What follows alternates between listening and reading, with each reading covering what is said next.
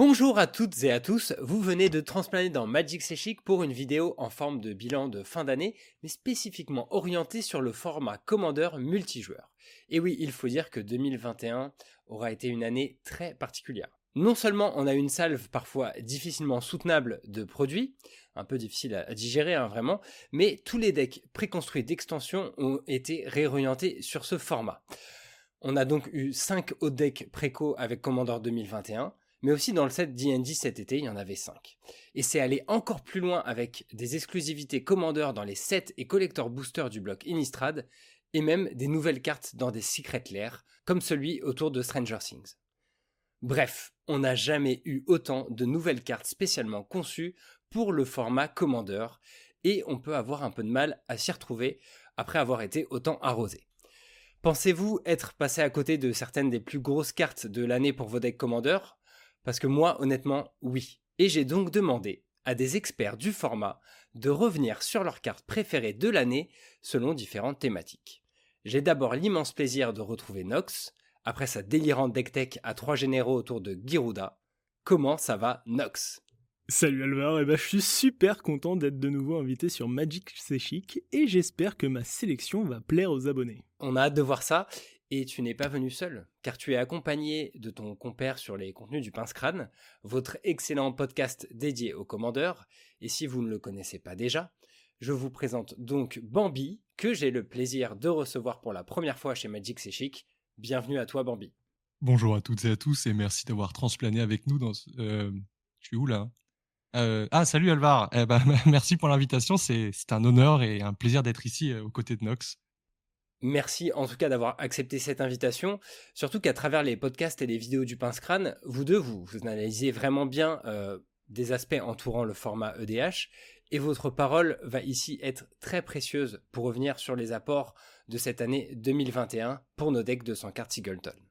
On va faire ça donc à travers différents thèmes, comme je l'ai dit, mais je précise néanmoins que, comme tous les tops de fin d'année, que ce soit en musique, en cinéma ou en commandeur, c'est ultra subjectif. Donc si vous avez un autre avis que ces deux passionnés, ce sera certainement le cas parfois, les commentaires sont là pour ça, et n'hésitez pas à nous y partager vos propres coups de cœur. Et teasing oblige, avant d'aller plus loin, messieurs, on va avoir euh, une grosse annonce à vous faire tous ensemble en fin de vidéo, qui devrait justement régaler les fans de Commander. Nox, Bambi, j'espère que vos choix sont scellés, car je lance le générique, et c'est à vous de jouer ensuite. C'est parti? Euh, C'est parti. Générique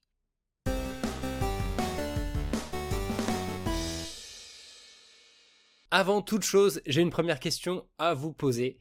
Comme je l'ai dit, il y a eu beaucoup de produits, il y a eu beaucoup de cartes exclusives Commander, mais combien il y en a eu avec toutes ces extensions? Dans combien de cartes vous avez dû trancher, messieurs? Très exactement 235 cartes. Et c'était pas une mince affaire. Ah ouais, aïe aïe aïe, c'est beaucoup. Hein. J'imagine que le choix était difficile et on va commencer avec votre carte préférée en blanc, mais qui ne soit pas légendaire, hors généraux. Eh bien, je vais ouvrir le bal avec Tempête d'âme, qui est un rituel pour 4 et 2 blancs, qui dit tout simplement renvoyer sur le champ de bataille toutes les cartes de créatures de votre cimetière. Chacune d'elles est un esprit 1-1 avec le vol, en plus de ses autres types. Exiler la tempête d'âme. Un petit rituel de réanimation de masse très sympathique en blanc qui, je pense, aura une petite place sur tous les jeux Blink et arriver sur le champ de bataille. Tant qu'à faire, c'est un des meilleurs réanimateurs euh, de masse que nous propose la couleur. Si c'est pas euh, presque le seul d'ailleurs, il supplante même certains de ses homologues en noir. Puis toujours utile hein, dans les jeux Esprit, puisqu'il vient du préconstruit Esprit qu'on a vu dans la deuxième euh, extension d'Inistrad. Et toi, Nox, qu'est-ce que tu as choisi pour le blanc? Eh bien, de mon côté, j'ai choisi Intervention Cosmique, qui est un éphémère qui vient des préconstruits de Kaldheim. Il coûte 4, il a la prédiction, et il nous dit que si un permanent qu'on contrôle devait être mis dans un cimetière depuis le champ de bataille, on l'exile à la place, et on peut le renvoyer au début de notre prochaine étape de fin. Décidément, avec le blanc, vous aimez bien renvoyer des choses depuis les cimetières. Moi, j'avais personnellement flashé sur la bague de mariage. Déjà, ça permet de piocher en blanc, et puis c'est une carte vraiment très drôle de par son, côté politique. Mais passons au bleu. Bambi, pour le bleu, quelle carte t'a vraiment émerveillé? Moi, j'ai choisi la façonneuse de curiosité, qui est pour 3 et un bleu, une créature oiseau et sorcier 3-3 vol, qui dit il n'y a pas de limite au nombre de cartes dans votre main, et à chaque fois qu'un jeton de créature que vous contrôlez inflige des blessures de combat à un joueur, piochez une carte. J'aime beaucoup l'idée qui pousse un peu plus le côté agressif dans le bleu, et on sait tous très bien que l'agression a toujours tendance à un petit peu s'essouffler en fin de partie. Je pense que ce sera une très bonne addition pour les jeux tokens ou les jeux fiches, comme tu les appelles, Nox. Ouais, moi aussi j'aime bien cette carte-là. Elle me rappelle un peu le bidon de Tassa, mais un peu plus spécialisé. Euh, de mon côté, j'ai choisi le, le sceptre d'absorption. C'est un artefact bleu pour 3 qui nous dit qu'à chaque fois qu'un joueur lance un sort d'éphémère ou rituel, on l'exilera à la place. Pour X, et en sacrifiant le sceptre d'absorption, on va pouvoir lancer n'importe quel nombre de sorts avec une valeur de mana totale inférieure ou égale à X parmi les cartes exilées par le sceptre d'absorption sans payer leur coût de mana. Et eh bah c'est une carte qui va non seulement embêter les decks Spellsinger, mais en plus de ça, elle va nous permettre en milieu fin de partie de pouvoir faire un déluge de sorts hyper impactant. Et moi, euh, un peu comme Bambi, j'avais flashé sur une carte très spécifique, euh, alors pas au jeu token cette fois, mais au jeu Kraken, avec le Kraken frayant. C'est déjà une 6-6 pour 6 qui permettait euh, de faire un 9-9 token Kraken dès qu'un de nos Kraken Léviathan ou Pieuvre ou Grand Serpent que l'on contrôlait infligeait des blessures de combat à un joueur. Donc ouais, vraiment, très spécifique, mais ce sceptre, je, le vois sous un autre jour grâce à toi déjà, merci bien. On va continuer euh, dans le même esprit avec le noir, cette fois, toujours des cartes euh, non euh, légendaires, en tout cas pas des généraux. Moi j'ai choisi en noir Heure du Prédateur, qui est un rituel pour un et un noir qui dit jusqu'à la fin du tour, les créatures que vous contrôlez acquièrent la menace et à chaque fois que cette créature inflige des blessures de combat à un joueur, exilez la carte du dessus de la bibliothèque de ce joueur face cachée. Vous pouvez regarder et jouer cette carte tant qu'elle reste exilée, et vous pouvez dépenser du mana comme s'il s'agissait de mana de n'importe quelle couleur pour lancer ce sort. On a un espèce de mix entre Gonti et un effet de curiosité de masse qui est assez étrange, mais que j'aime beaucoup, et qui permettra au deck agressif noir de pouvoir faire du card advantage à gogo faut, faut un joli board, on va dire, pour faire fonctionner la carte, mais il y a, quand même moyen de, faire un peu des folies avec, et c'était d'ailleurs mon, choix, enfin je pense que c'est la carte noire qui m'avait le plus euh, titillé, donc euh, pour le coup on est d'accord euh, là-dessus Bambi. Mais Nox, toi t'as peut-être un, autre choix sur le noir. Eh ben Bambi m'a volé ma carte, figure-toi, mais heureusement j'en avais une de côté. Du coup je vais vous parler du Guess Roder.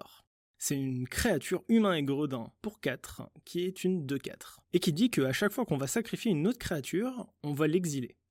Et si cette créature est un jeton, on mettra un marqueur sur le chasse-guest roder. Puis quand le chasse-guest roder quitte le champ de bataille, on va pouvoir renvoyer sur notre contrôle chaque carte qui a été exilée par lui. Eh ben, c'est une carte qui, dans tous les jeux type un peu, encore une fois, aristocrate, va vraiment faire des merveilles. D'autant plus que c'est au moment où il quitte le champ de bataille. Donc ça veut dire que même dans un jeu Blink, il y a moyen d'en abuser. Ce que j'aime beaucoup avec cette carte-là aussi, c'est qu'elle prend en compte le fait qu'on puisse sacrifier potentiellement des jetons, et évidemment les jetons ne reviendront pas quand ils quitteront le champ de bataille, mais il y aura toujours moyen de récupérer quelques petits marqueurs sur le chasse guest histoire d'avoir un body un peu effrayant pour nos, adversaires. Ouais, il manquerait une petite capacité d'évasion, mais bon, on peut pas, peut pas tout avoir. Puis bah on va suivre euh, l'ordre des couleurs de Magic et passer au rouge à présent. Bambi, quel est ton choix? Moi j'ai choisi le miroir maudit, qui est un artefact pour 2 et 1 rouge, qui est déjà un caillou à mana, qui fait un mana rouge, mais qui dit également qu'au moment où il arrive sur le champ de bataille, on peut faire qu'il devienne une copie de n'importe quelle créature sur le champ de bataille jusqu'à la fin du tour, excepté qu'elle a la célérité.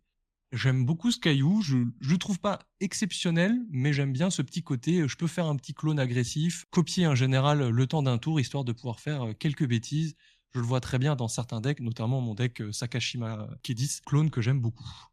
Ouais, L'idée c'est d'avoir un caillou euh, qui est un caillou en début de partie, mais qui se recycle bien euh, si on le top deck par exemple. Et toi Nox? Moi de mon côté, j'ai fait une petite entorse à la règle, j'ai attrapé une créature légendaire. Mais elle est clairement jouable dans les 99 cartes de votre deck à partir du moment où vous avez du rouge. C'est là il y a la lame reforgée. Pour 3, c'est une 2 de célérité qui dit qu'à chaque fois qu'elle attaquera, on va exiler la carte du dessus de notre bibliothèque et on peut jouer cette carte ce tour-ci. En plus, à chaque fois qu'on va exiler au moins une carte de notre bibliothèque, elle va prendre un marqueur plus 1 plus 1. Autrement dit, on va la jouer, elle va attaquer, elle va prendre un marqueur et va nous faire directement du carte advantage. C'est une carte en plus d'être très offensive qui est très complète. En plus de ça, on notera sur la que le wording est vous pouvez jouer cette carte ce tour-ci, ce qui veut dire que si jamais vous avez raté un land drop, elle pourra peut-être aller vous chercher le terrain qui vous manquait. J'avoue. Et alors du côté du vert, là je crois que le choix était un peu plus difficile. La couleur a peut-être été un peu plus gâtée que les autres euh, cette année. Euh, Bambi, est-ce que toi ton choix était difficile? Est-ce que tu partages cette impression? On a effectivement eu pas mal de jolies cartes vertes euh, cette année, mais mon choix a été relativement simple, même si je sais que ça fera pas trop plaisir à Nox parce que c'est un peu une staple maintenant. j'ai choisi l'amplificateur gardien, qui est une une 2-2 pour 2 et un vert, troll et sorcier qui a le flash et qui dit les autres créatures commandant que vous contrôlez gagnent plus de plus 2 et ont la défense talismanique. Je sais pas trop quoi dire sur cette carte, à part que c'est à mon sens une très bonne carte en commandeur qui vous permettra évidemment de protéger vos commandants. De mon côté, j'ai choisi une créature avec des types un peu plus intéressants. C'est le druide de purification qui est un humain et druide. Pour 4, c'est une 2-3 qui dit que quand il arrive sur le champ de bataille, en commençant par nous-mêmes, chaque joueur peut choisir un artefact, un enchantement que on ne contrôle pas, et détruisez chaque permanent choisi de cette manière. En gros, c'est un sage du reboisement pour 1 de plus qui va gérer 4 permanents au lieu d'un. Ouais, vu comme ça, j'avoue que pareil, une carte que j'avais pas trop considérée, mais euh, tu me l'as plutôt bien vendue. Et euh, moi, si je devais citer une carte, bon, il y, a des cartes vertes pas mal pour les stratégies point de vie. Ça, c'est un peu grâce à Strixhaven euh, qui, a, on va dire, renforcé cet archétype qui n'existait pas trop.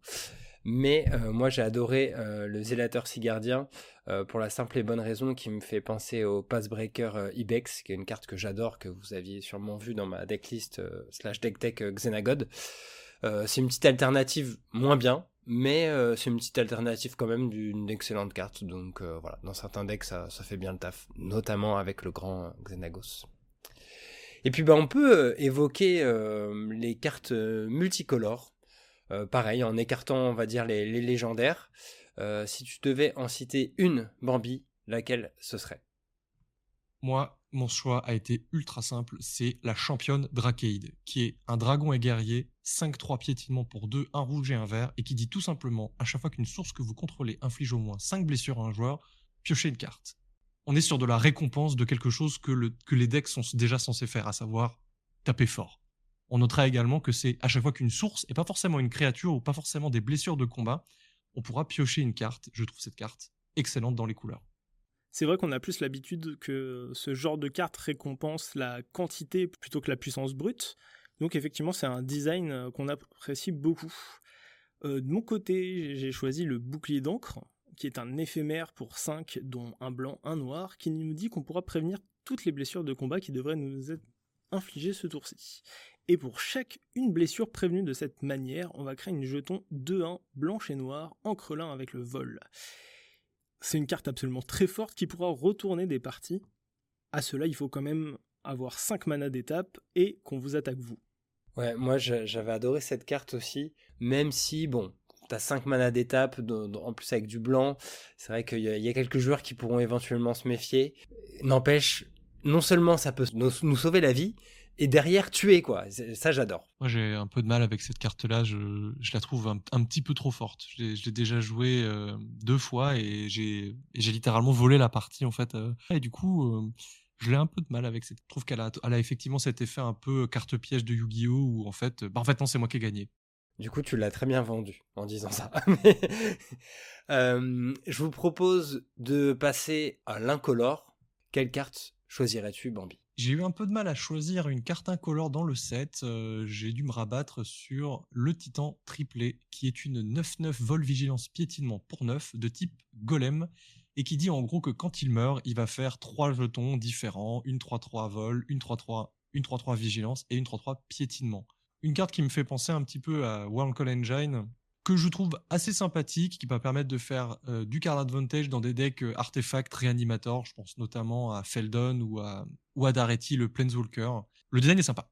Eh ben moi, figure-toi que je la joue dans mon deck Saeli, où euh, je la, du coup, j'arrive à la caster pour pas très cher et arrive à abuser facilement d'elle. J'étais sûr que tu l'avais rentré dedans, parce qu'il faut savoir que quand j'ai rencontré Nox, j'ai rencontré son deck Saeli. Et mes fesses s'en souviennent encore. aïe aïe aïe. Et de mon côté, la carte incolore que j'ai choisie, c'est la feuille de l'autre terre. C'est un land qui produit de l'incolore, qui a le bon goût d'arriver détapé. Il nous dit que pour 5, en l'engageant et en l'exilant, on va lancer un des 10 et mettre une cible artefact, créature ou planeswalker dans la bibliothèque de son propriétaire au-dessous des X cartes de cette bibliothèque. X étant le résultat. Bon, en gros, c'est un removal sur un land qui arrive d'étape. Euh, ça se rend à peu près dans tous les decks, notamment euh, je pense à des couleurs qui ont peu ou pas de solution, des monocolores par exemple. Ça peut cibler beaucoup de types de permanents. Du coup, bah, je la trouve aussi pas mal cette carte. Ouais, puis là pour le coup, rater son lancer de dés, c'est pas si grave non plus quoi. Je trouve la carte très sexy. On est sur un design qui est très fair parce qu'on doit l'exiler, donc on ne pourra le faire qu'une seule fois dans la partie. Euh, même si c'est une carte qui a une identité colorée incolore, le coût de 5 est quand même assez prohibitif et je trouve que la carte est très bien et très bien designée surtout. En tout cas, je suis très surpris que vous n'ayez pas cité aucun de vous deux le dispensaire de l'envoûteuse, qui est un terrain qui a un peu fait parler parce que bah, il donne euh, quand même euh, le lien de vie à son commandant pour deux et en s'engageant. C'est une source de combo même hein, pour, euh, pour certains généraux. Mais, euh, mais non, vous l'avez écarté.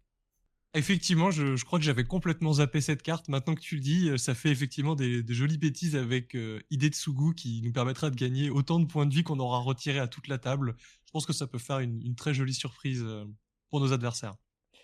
D'ailleurs, vu qu'on parle de créatures légendaires, je vous propose de rentrer dans la catégorie créatures légendaires justement. Alors que ce soit comme euh, général, si ça vous a vraiment donné envie de builder un deck autour, ou pas, même si c'est pour mettre dans les 99, vu qu'il y a quand même pas mal de, créatures légendaires éditées dans chaque euh, produit, on va dire ça comme ça, vous avez droit à deux choix cette fois. Je vais commencer par Brina la démagogue, qui est un oiseau et psychagogue, 1-3 vol pour 1 un mana blanc et un mana noir, et qui dit à chaque fois qu'un joueur attaque un de vos adversaires, si cet adversaire a plus de points de vie qu'un autre de vos adversaires, ce joueur attaquant pioche une carte, et vous mettez deux marqueurs plus un plus un sur une créature que vous contrôlez. On va inciter énormément nos adversaires à s'attaquer les uns les autres pour pouvoir piocher une petite carte, vous en retirez derrière vous des marqueurs plus un plus un sur lesquels on ne crache pas et qu'on mettra très souvent sur Brina euh, pour avoir un gros body volant.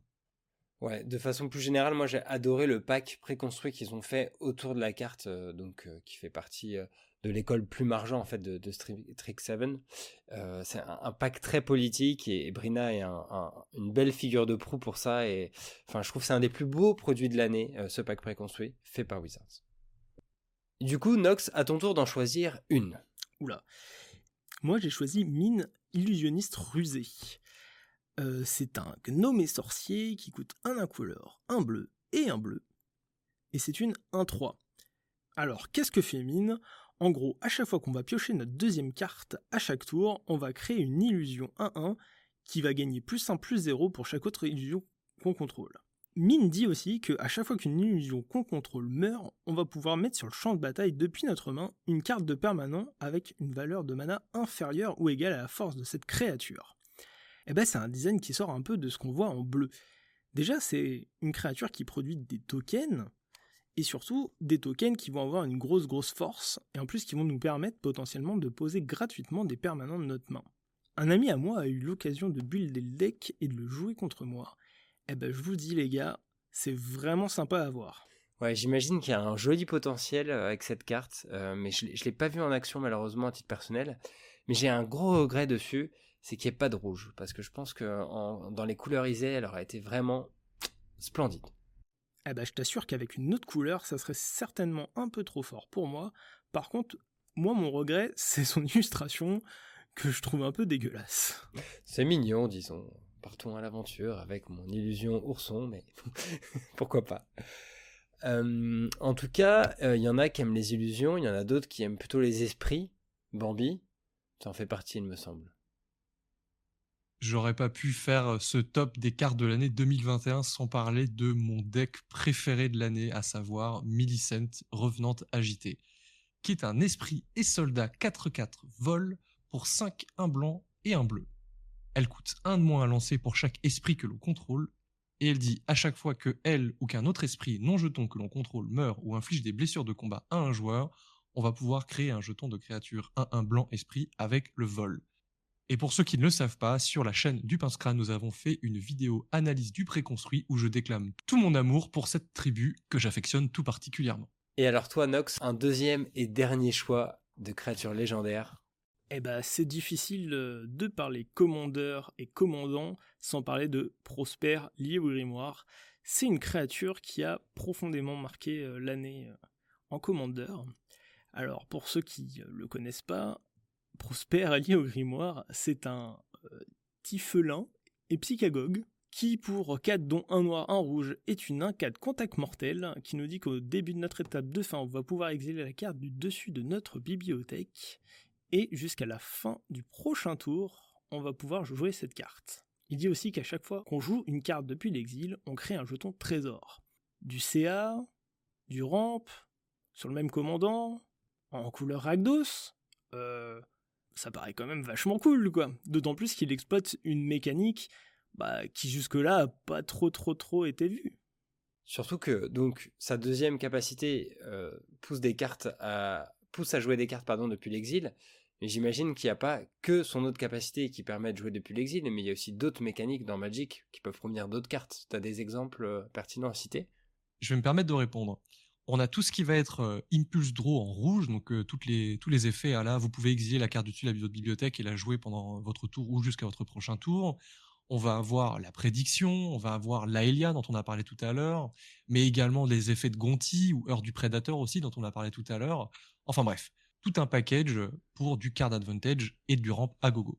On peut ajouter à ça que c'est un des decks qui a été les plus buildés cette année par les joueurs. Ok, c'est intéressant à savoir, mais ça me surprend pas trop. C'est vrai qu'il y, a un petit potentiel pour lui aussi. Eh bien, euh, vous avez cité pas mal de cartes. Je vous propose quand même de, de vérifier entre guillemets un peu vos choix en citant euh, de façon tout à fait objective les cartes les plus chères qu'on a pu trouver sur MKM, euh, les 5 cartes les plus chères. On commence par une carte en blanc qu'on n'a pas citée et ça a dû hérisser le poil de certains d'entre vous parce que c'est clairement devenu un staple de cette couleur, c'est la carte de l'archéomancien. Mais nous, on n'aime pas forcément, enfin surtout vous, hein, les dégâts du pince-crâne, euh, mettre des staples dans tous ces decks euh, s'il y a telle ou telle couleur. Donc c'est vrai qu'on l'a mise un peu de côté, on savait qu'on allait la retrouver dans ce top-là. Donc bien entendu, euh, une carte relativement importante pour stabiliser sa base de mana.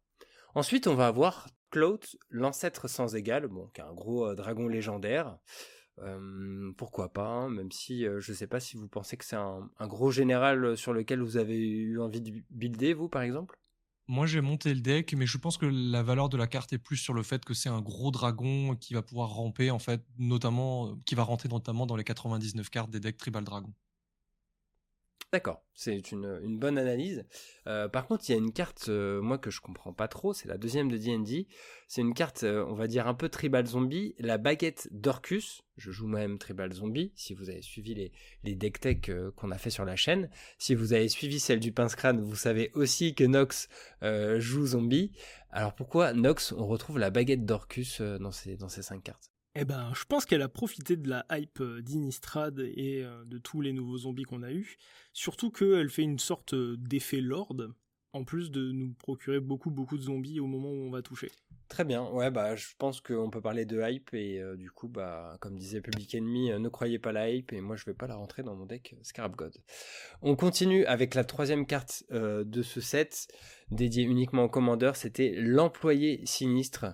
Euh, pareil, un peu surprenant pour cette 3-2 pour 4, euh, qui a un gredin. Donc peut-être que ça l'a un peu aidé, euh, surtout qu'on a eu un commandant gredin bah, à la fin de l'année dernière avec Zendikar Rising. en fait, lui il dit qu'à chaque fois, au moins une créature que l'on contrôle inflige des blessures de combat à un joueur, on crée deux jetons trésors. Donc effectivement, c'est pas mal. Ça peut le concerner lui, mais c'est n'importe quelle bête. Donc on peut le mettre en jeu et ensuite faire une phase d'attaque derrière et commencer à faire popper des trésors. Et ensuite, on peut payer aussi un noir et sacrifier X trésors, et une créature ciblée gagne moins X moins X jusqu'à la fin du tour, euh, et on le fait que comme un rituel. Je sais pas si vous avez rentré cette carte euh, dans, vos decks, euh, vous non, je l'ai pas rentré parce que j'ai pas vraiment de deck qui en profite dans ces couleurs. Néanmoins, on peut souligner l'aspect que Wizard, à travers ses cartes, continue à renforcer les archétypes créatures. Mine de rien, c'est un payoff qui va à la fois nous procurer du mana, mais aussi qui va nous permettre de euh, faire de la gestion. Oui, c'est vrai qu'il a une certaine polyvalence, et on peut peut-être noter aussi qu'il allait bien avec euh, euh, l'incommune Ragdos du même set Donjons et Dragons, qui était pour le coup dans les cartes sorties en standard, hein, mais, mais voilà, qui peut faire un, général vu qu'il était légendaire aussi, et qui était trésor centrique, on va dire. Et enfin, une dernière carte qu'on a déjà citée, en l'occurrence que j'avais citée, qui était la bague de mariage. Je ne sais pas si elle est vraiment si forte, mais on va dire que c'est la carte la plus forte à être sortie euh, dans les fameux euh, sets et collector boosters euh, dédiés au commandeur. Donc je pense que c'est ça qui aide un peu à sa valeur. Eh ben écoute, moi j'ai eu l'occasion de voir la carte en action. J'ai été un peu déçu, notamment le fait que les effets soient complètement symétriques fait que qu'un adversaire va potentiellement profiter du fait qu'on puisse dégénérer. Je trouve le design original, mais peut-être un peu timide. Ah ok. Parce que moi j'avoue, je l'ai pas testé encore. Je l'ai là, elle attend au chaud d'être rentrée dans un deck. Mais bon, en tout cas, je me marierai pas avec toi durant les parties. J'ai bien compris, Nox. Je vais profiter de la fin de cette section pour glisser un petit truc pour lequel je suis assez content. On s'est rendu compte au final, en faisant ce top 5 des cartes les plus chères, et puis je vais mettre des, guillemets, qu'il il y en avait que 5 qui étaient au-dessus de 10 euros et tout le reste ensuite chute largement en dessous. Ça me fait très plaisir parce que ça veut dire qu'on arrive du coup sur des designs de cartes qui ne sont entre guillemets pas très demandés et ce qui fait que ce ne sont pas des staples, en tout cas ceux dont on fait la chasse avec Nox. Ouais, c'est vrai que comparé par exemple à Ikoria l'année précédente, Commander 2020 était faiblard, il m'avait pas du tout ambiancé, mais il y avait ces gros staples, ces fameux sorts qu'on pouvait jouer gratuitement si on avait notre commandant, qui s'arrache à prix d'or maintenant. c'est vrai que là on est sur un plus un juste milieu, donc euh, ça, fait plaisir, euh, je, partage cette, opinion. Maintenant qu'on a vu les cartes qui valaient leur petit prix, il y a d'autres cartes qui ont beaucoup fait parler d'elles lors de leur reveal, mais pour le coup qui n'ont pas du tout coté cher après parce qu'elles ont vraiment déçu. Euh, je te propose, Bambi, de nous partager pour toi la carte qui serait vraiment le flop de Commander en 2021. J'étais très hypé par le fait qu'il y ait des, des, duos de partenaires dans les decks préconstruits de Crimson Vow. Et euh, je vais t'avouer que j'ai été très très déçu par les designs. Je les trouve très faiblards. limite, on dirait presque des, des peu communes de Battle Bond. J'avoue. J'aime bien l'idée du partenariat avec parce qu'on sait très bien ce que fait le partenariat tout court. Ça, peut très vite dégénérer, ça donne accès à quatre couleurs et euh, le partenariat avec euh, permet de, brider un petit peu ça. Mais là, je t'avoue que aucune des quatre euh, ne m'enchante. Et de ton côté, Nox, quelle carte selon toi mériterait d'aller en enfer?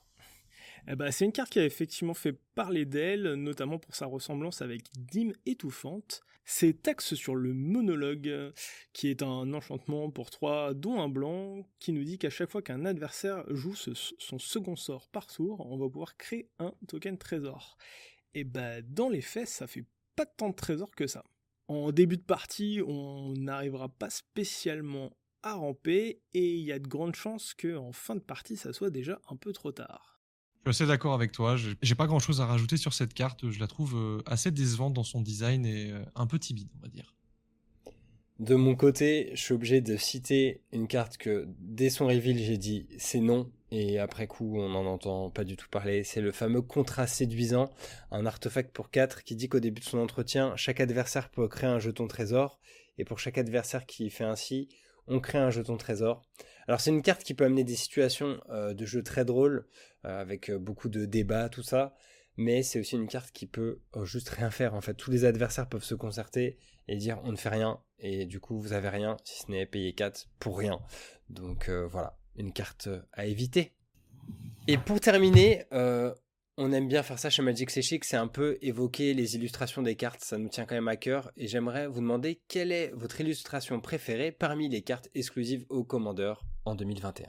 Je sais que j'ai beaucoup craché sur la carte il y a même pas 30 secondes, mais je suis un amoureux inconditionnel des esprits d'Inistrad et notamment des Geist. Et pour moi, je pense que l'illustration préférée de l'année, c'est Timin, jeune Geist. Ça me rappelle euh, tellement de souvenirs de quand je jouais euh, en, en standard euh, Ténèbres sur Innistrad, avec notamment euh, le teint de chêne. J'adore cette illustration. C'est c'est quelque chose qui me qui me parle beaucoup. J'avoue, je m'attendais pas à ce que tu choisisses ça du coup, mais tu m'as tu m'as bien surpris. Et toi, Nox, ton illustration, ce serait quoi? Eh ben, si Bambi adore les esprits, moi j'adore les zombies. Et du coup, mon illustration préférée, c'est Vision d'effroi par Andrew Marr. Euh, j'adore le, parti pris de cette illustration qui choisit de montrer euh, le reflet de zombies dans, la flotte. Je trouve que artistiquement, il y a, vraiment une patte avec euh, la lune qui est en bas du coup et tous les zombies qui sont à l'envers. On comprend bien que c'est leur reflet et je trouve que ça colle bien à la carte de manière générale. Et de mon côté, j'ai envie de citer, puis bah, je vais tricher un peu, je vais citer trois cartes, mais qui sont sur une même thématique, qui est celle des mains. Je trouve qu'il y a trois cartes qu'on trouvait un concept un peu rigolo, chacune à leur façon, en montrant des mains de personnages, et c'est tout. Alors va y avoir la promesse de fidélité, une euh, très rigolote en multi, et je trouve qu'il montre bien ce, côté un peu euh, alliance euh, entre des gens pas forcément de la même espèce, mais c'est ça qui est beau. on va avoir aussi l'étude piquante, un piocheur plutôt intéressant, bien que cher, mais qui en gros un pacte avec un démon et enfin j'adore la, façon dont, le pacte est retranscrit avec euh, donc juste la main du démon et celui qui est en train de signer le pacte Et enfin, la dernière carte, c'est un autre pacte, le pacte du grand serpent euh, chez Kyle cette fois, qui montre l'alliance entre les deux différentes races d'elfes euh, qu'il y a sur ce, sur ce plan. Et euh, enfin, je trouve ça la plus belle des trois, elle est, vraiment magnifique. Enfin, le, concept visuel est juste trop bien trouvé. Voilà, c'était mon petit choix artistique. Mais maintenant, il faut, il faut conclure, et on a dit euh, qu'on allait conclure cette vidéo avec une annonce très importante. Déjà, avant d'aller plus loin, je vous dis un grand merci à vous deux pour ce retour sur l'année 2021. Bah, merci à toi pour ton invitation. Et ouais, merci. Encore une fois, chers auditeurs, n'hésitez pas à partager vos propres choix en commentaire, car on a dû laisser certaines cartes de côté, forcément, il y en avait trop. Mais passons à cette grosse annonce. Bambi Nox, elle vous concerne directement. Parce que depuis un an, le Pince Crâne a connu une belle ascension en tant que podcast euh, recevant une myriade d'invités du Magic français, puis dernièrement en format vidéo sur votre propre chaîne YouTube. Et vos vidéos sont excellentes, bien écrites et superbement euh, animées, hein, très sincèrement. Nox, tu as par exemple, euh, je crois, énormément progressé en montage durant cette période, il me semble. Ouais, effectivement, le contenu qu'on propose a pas mal évolué depuis un an. On a abordé pas mal de sujets, avec aussi pas mal de personnes de beaucoup d'horizons de Magic. Et on est très content que le format podcast plaise. Puis aussi, il y a le format vidéo qui est pour moi parfait pour exprimer mon amour du commandeur et de certains de mes decks. Et j'en profite aussi pour aborder sous un angle ludique des notions de théorie craft qui me tiennent vraiment à cœur. Et merci de partager ça. Et surtout, maintenant, vous m'avez fait l'honneur de finalement proposer euh, vos contenus vidéo directement sur notre chaîne à partir de l'année 2022. Donc avec le rythme effréné des sorties, on avait dû un peu délaisser euh, les vidéos consacrées à l'EDH. Et grâce à vous, on va très bientôt parler bien plus de commandeurs chez Magic C'est. Et ça, ça me fait hautement plaisir. Et j'espère que ça va régaler nos auditeurs également. Alors quel type de vidéo allez-vous euh, nous proposer prochainement? Eh bah, des deck tech forcément, qui sont des vidéos que je chouchoute, autant sur l'aspect de fond que sur l'aspect visuel, mais aussi du contenu pédagogique autour du commandeur, que ça soit du building ou sur des notions plus sociales, interactives du jeu. On va sûrement continuer des analyses de préconstruits aussi. Donc aussi, je vais essayer de nous trouver toujours autant de chouettes invités et de super sujets sur lesquels discuter. Pour ceux qui nous suivent et les autres bien sûr, ne vous inquiétez pas, vous pourrez toujours nous retrouver sur la chaîne du Pince Crâne. Les liens sont dans la description.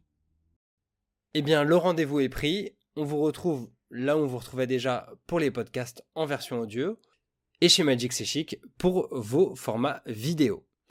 Merci encore à vous. Et puis bah du coup, on vous souhaite euh, de belles fêtes de fin d'année parce qu'il me semble qu'on y est déjà. Et ouais, une super année 2022 qui se profile. Vraiment superbe, surtout si vous êtes à nos côtés, du coup, j'ai vraiment hâte. Et comme d'habitude, plein de bons top decks et pas trop de malades. Merci de nous avoir écoutés. Et à bientôt dans les éternités aveugles.